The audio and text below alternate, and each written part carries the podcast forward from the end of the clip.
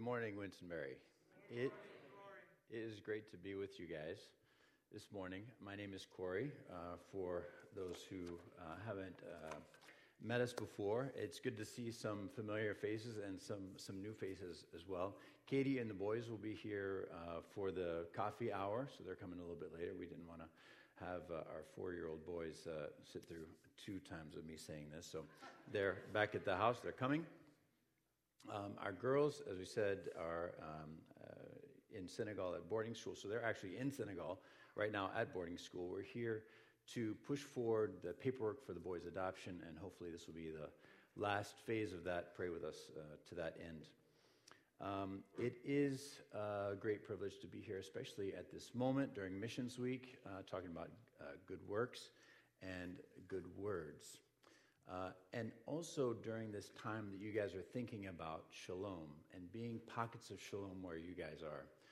Um, as Andre was sending me the materials and what you guys are thinking through, it was really exciting to me, and it's been a, it's been a very fruitful time thinking through the connections between um, what you guys are doing here and what we're doing there and the, the common foundation underneath them. And so that's what I want to talk with you guys uh, this morning about, not necessarily what we're doing, but what's behind it, what's underneath it, and how that is the same for you guys. Now, as you guys are thinking about this pockets of shalom thing and thinking, how is that going to work out for us here?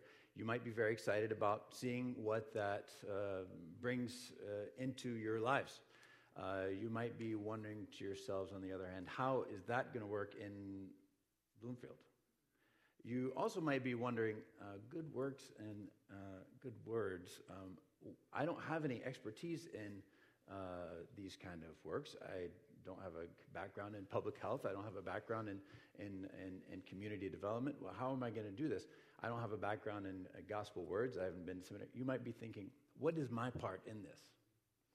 Uh, you also might be wondering how you're going to do some new program when you're already uh, out every night as it is when your, your schedule is already packed. You might be wondering how you're going to bring shalom to other people when you don't have shalom in your own home, in your own um, family, in your marriage, or in your own heart. So, what I have for you this morning is good news. Uh, Jesus has good news for you. We're in Matthew 5, starting at the verse 14. We're in the middle of the Sermon on the Mount. And when you think of the Sermon on the Mount, you're thinking of a place where Jesus is describing what kingdom people are like. In other words, what Jesus is making us into. And so, uh, as we look at this, um, we shouldn't see uh, a to do list or something that we need to uh, kind of feel bad that we're not farther on already, but something that we are really excited that Jesus is working in us. So I'm in Matthew 5. I'm starting with verse 14. You are the light of the world. A city set on a hill cannot be hidden. Nor do people light a lamp and put it under a basket, but they put it on a stand and it gives light to all in the house. In the same way, let your light shine before others so they may see your good works and give glory to your Father who is in heaven. The good news is that Jesus is telling you here you are already commissioned to bring shalom through the light of our presence in the world. So, we want to look through in this passage this morning is the gift of the commission, the content of the commission, and the goal of the commission. Now, if we're talking about the gift of the commission, why are we talking about the gift of the commission? Now, we've already talked about how in the Sermon on the Mount, this is what Jesus is making us into. So, we're talking about grace. We're talking about something Jesus is doing in our midst. If you hear you're the light of the world, you might think to yourself, well, that, that sounds familiar, where we've heard that before. Jesus says, I am the light of the world. Now, how is Jesus the light of the world and we're the light of the world? Well, Jesus is in us, and Jesus is shining through us to be the light of the world. Okay? So, uh, number one thing we want to start off with this is a gift. You're the light of the world. It's not a to do list. It's not something that Jesus is saying. And, and I want to see some results by the time uh, next Friday rolls around. This is something that he's giving to us. It's a gift. Now, um, it, it is a commission. So uh, let's go to the next slide. Should I just say, I'll just say next slide, I guess. So uh, we're talking about the commission, uh, which is where he is working through us. So we, he is enabling. He's in us. He's the light of the world. We're the light of the world. He's enabling. He's working along with us. He's rolled up his sleeves and he's right alongside us, pushing with us. He's not looking, us, uh, looking at us saying, um, why, aren't you, why aren't you doing more? No, he's right with us. So he's working along with us in co mission. He's working together with us. Uh, the other piece of it is commission. So a commission is what? It's a job that somebody gives you. But this commission is a gift. Now, you, if, many of you guys probably saw Infinity War, the last Avengers film, right? So in there, the, t- Tony Stark is the team leader, and he turns to Peter Parker at a certain point and he says, "Okay, kid, you're an Avenger now." Now, what's the expression that's on Peter Parker's face when he gets this commission? Is it like, "Oh man, now I have to wash the dishes"? Uh, is it I, I have to mow the lawn? No, he's excited. He's being liberated to do what he wanted to do all along. He's being set free to, to, to, to work. To, he's, been, he's been set free to make a difference. When we get this commission, you are the light of the world. You're knighted. You're liberated. You're, you, you are set free to make a difference. Uh, when I became the team leader in Kaffrine, it set me free to do things that I had never been, uh, you know, I had never felt free to do before. When they said, okay, this is your team, and now their well being is on you. you. You need to go look after these people. I was set free to speak into people's lives like never before, not as a burden, but yes, I get to do this. So it's a commission. We're working alongside God, but it's also a commission. It's a, a wonderful job that He's given to us. If nobody's ever said this to you before, hear it now. You are empowered to act on behalf of God and bring shalom into the world. You're all Avengers now. if you are in Christ, this is something you already are. What we're doing right now, naming it and describing it, is simply letting you in on this. It's not something that. Hmm, it's, it's not something, it's a new job, it's a new uh, checklist, it's a new program to, you're already in. So, we're commissioned to do co mission, work with God in the world. God enables us to do this, and that is the gift of the commission. Now, what's the content of the commission? So, in this passage, we have three main uh, figures. We have the light of the world, we have the city on the hill, and we have the light on the lampstand. So, what I want to do is look at each one of these. Now, in the in your Bible study, if you see a phrase like a metaphor, like you're the light of the world, um, go to the next slide. So, if you're, if you're doing a Bible study, and you see this one, one of these great metaphors, you're the light of, like you're the light of the world, you might ask yourself, what's the Old Testament context for this? Where is it coming from? What can we draw from the Old Testament to reveal what Jesus is getting at here? So that's what I did. And I went to the Old Testament, the light of the. So you might be surprised to know that the light of the world does not appear in the Old Testament. Light of the nations appears in the New Testament. So you're looking at that and you're thinking to yourself, light of the nations, light of the world. Now, the word in Greek behind world, what Jesus says is cosmos. That's where we get our word English, cosmos. So you're talking about every layer of the created order. You're talking about spiritual, you're talking about the real, that we can see the physical, I should say, not the real, but the physical. You're talking about every dimension of creation. So you're talking about uh, the environment, you're talking about human beings. so you see this vast expansion, go to the next slide, of our mission. So the missional aspect is still here. We're still supposed to show what um, God's people are like in the world, but we're also expanded this to this huge, huge uh, mission. So, arts, science, religion, everything is in there. As you think through this expansion, as you, as you think about the difference between light of the nations and light of the cosmos, light of the world, that should recall something to you Eden. In Eden, Adam and Eve are commissioned to fill the earth and subdue it, to manage it, to bring it under the lordship of God. Now, in the Old Testament, it seems like there's a, we're really focusing on getting that to other people. But now in the New Testament, Jesus is opening it up again in a huge way to be the light of the world. Um, I just want to give you one example of this. Uh, go to the next slide. Interesting article. You may, many of you may have read it in 2014. Uh, Christianity Today article, and there was a researcher who was trying to find out why certain countries in Africa have greater levels of democracy, have lower levels of poverty, and uh, lower levels of sickness, and what the difference is. And many times you're talking about places that are very similar in other ways, but they have these huge differences. And controlling for a lot of different factors, he found that the difference is the presence of Protestant missionaries in the 19th century.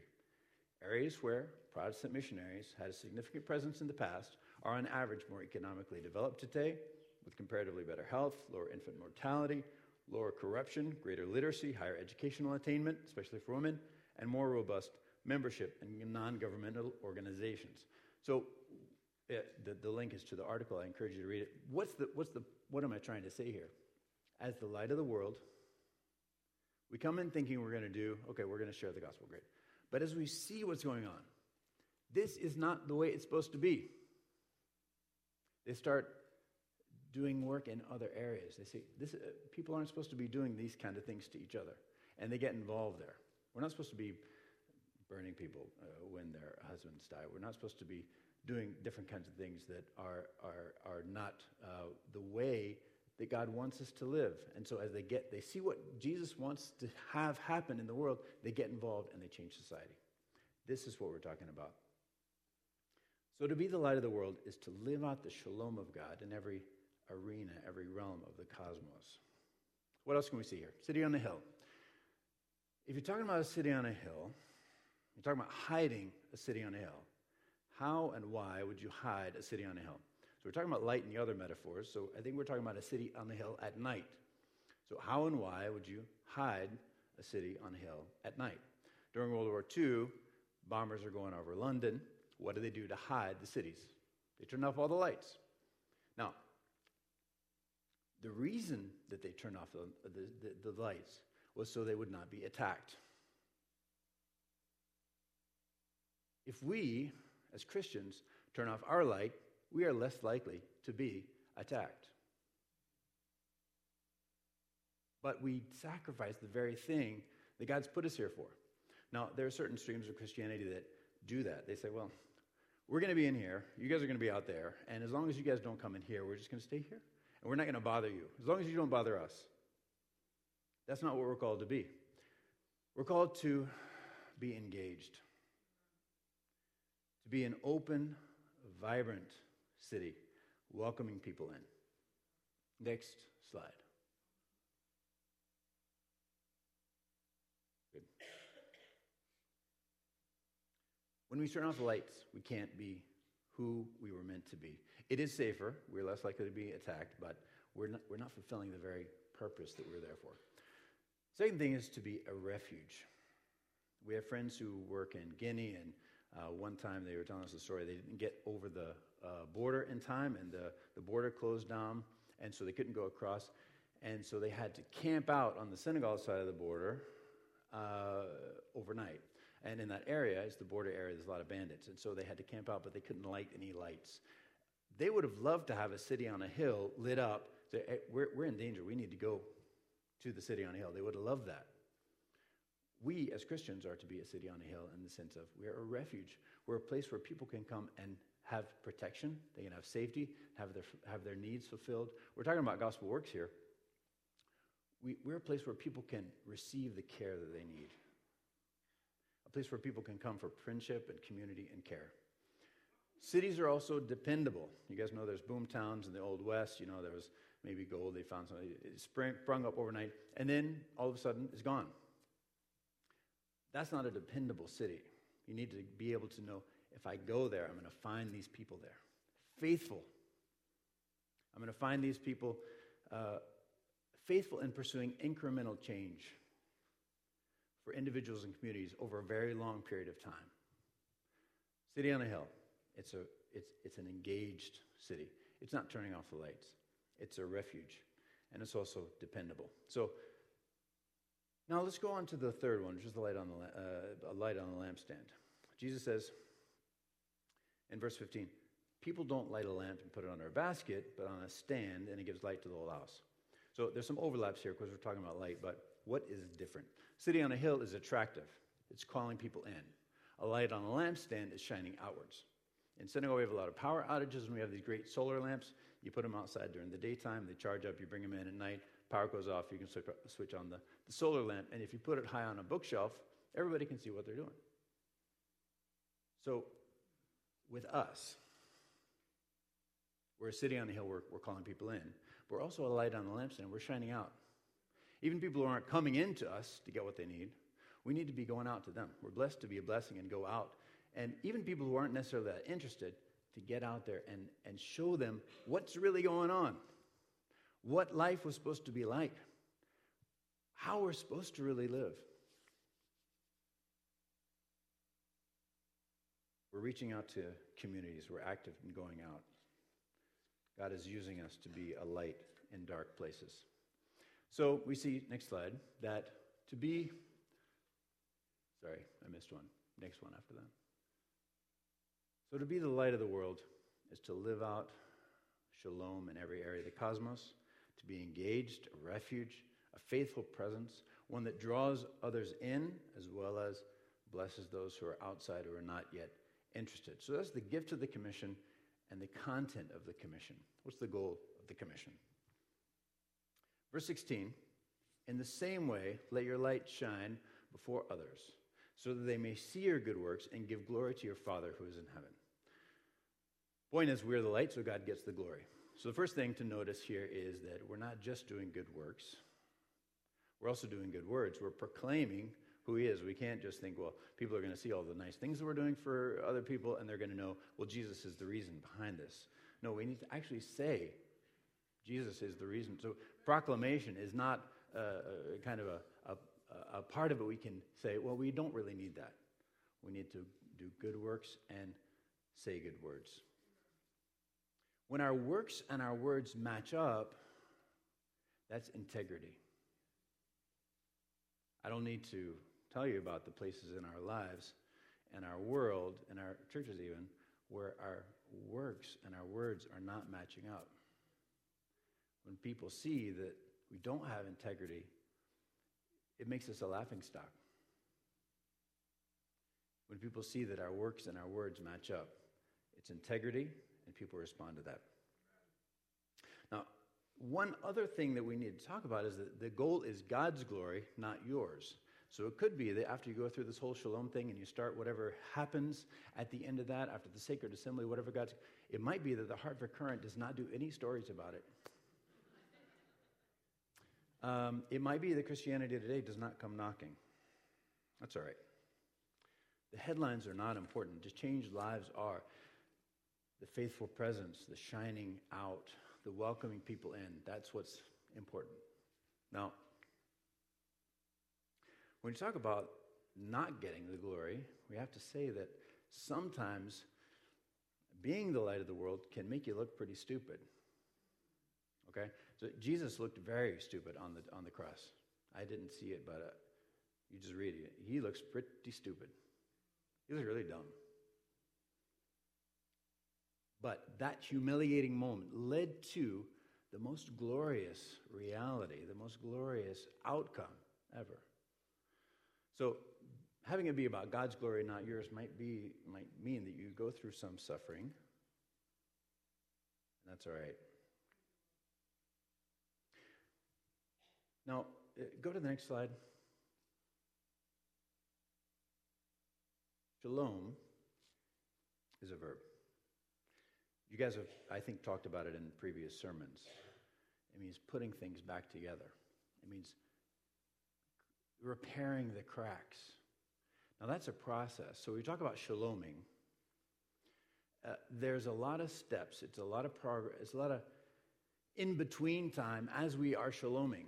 Now, it's a part of the process, like infancy is a part of adulthood. We got to go through it. Now, our, our boys we adopted, they've gone through a lot of loss. So, this is an example of what I'm talking about. They've gone through a lot of loss. They've lost their biological parents and their biological extended family. We've taken them from Guinea, which is where they were born, and, and moved them to Senegal, and we're in the process of making them American. So, there's a lot of loss there. Um, is there some beauty in that? Yes, there is. But there's also a lot of loss and pain and separation and but but what if we hadn't adopted them? They grow up without any family. They were already missing their biological family. So the point is there's an in-between time of difficulty. So going through difficulty doesn't mean that you're not in the process of creating shalom. You're shaloming. It's a process. There's some in-between parts. You don't get to shalom without going through the muck. Paul says, I'm paraphrasing, I rejoice that I get to be a part of doing the work of shaloming that Christ is doing, even though it means suffering alongside him. Shalom can not only coexist with, but be an integral part of your suffering, your imperfection, your brokenness, and your failure. This is the key point that I want you guys to take away. When I hear about you guys talking about pockets of shalom, my main fear is that you guys are going to think, okay, well, when we get it all together, when we stop fighting in our home, when we are having daily Bible study, uh, when I'm doing Bible study with the kids every day, or uh, now we can go out. No. No.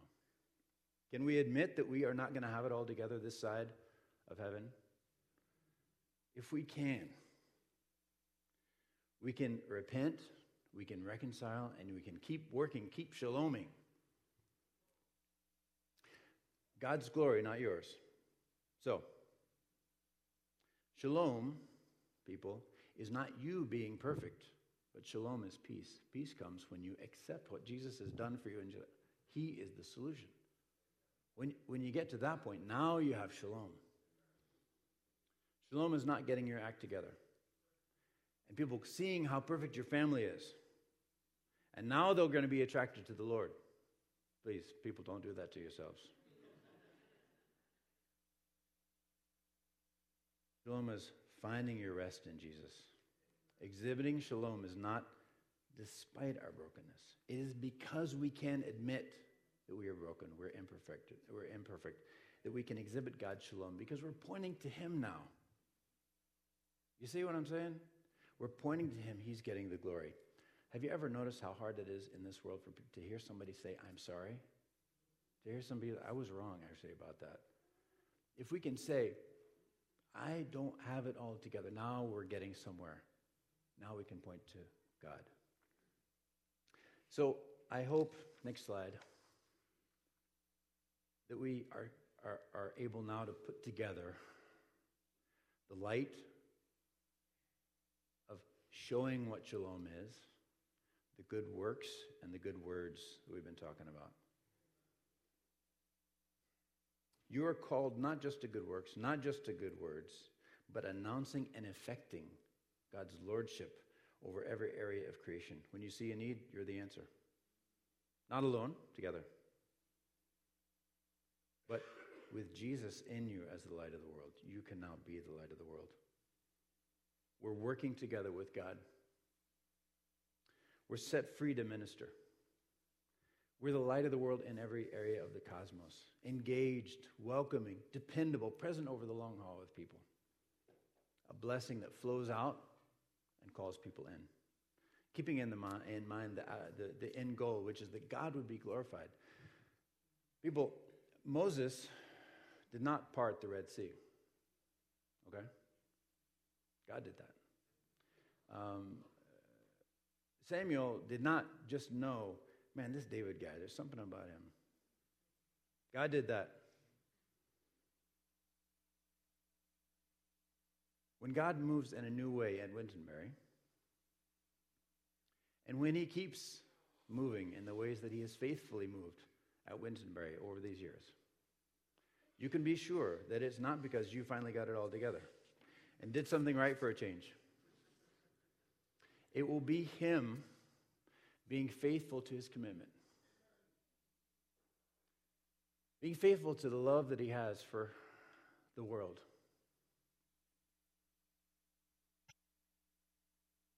faithful to his commitment to bring himself glory,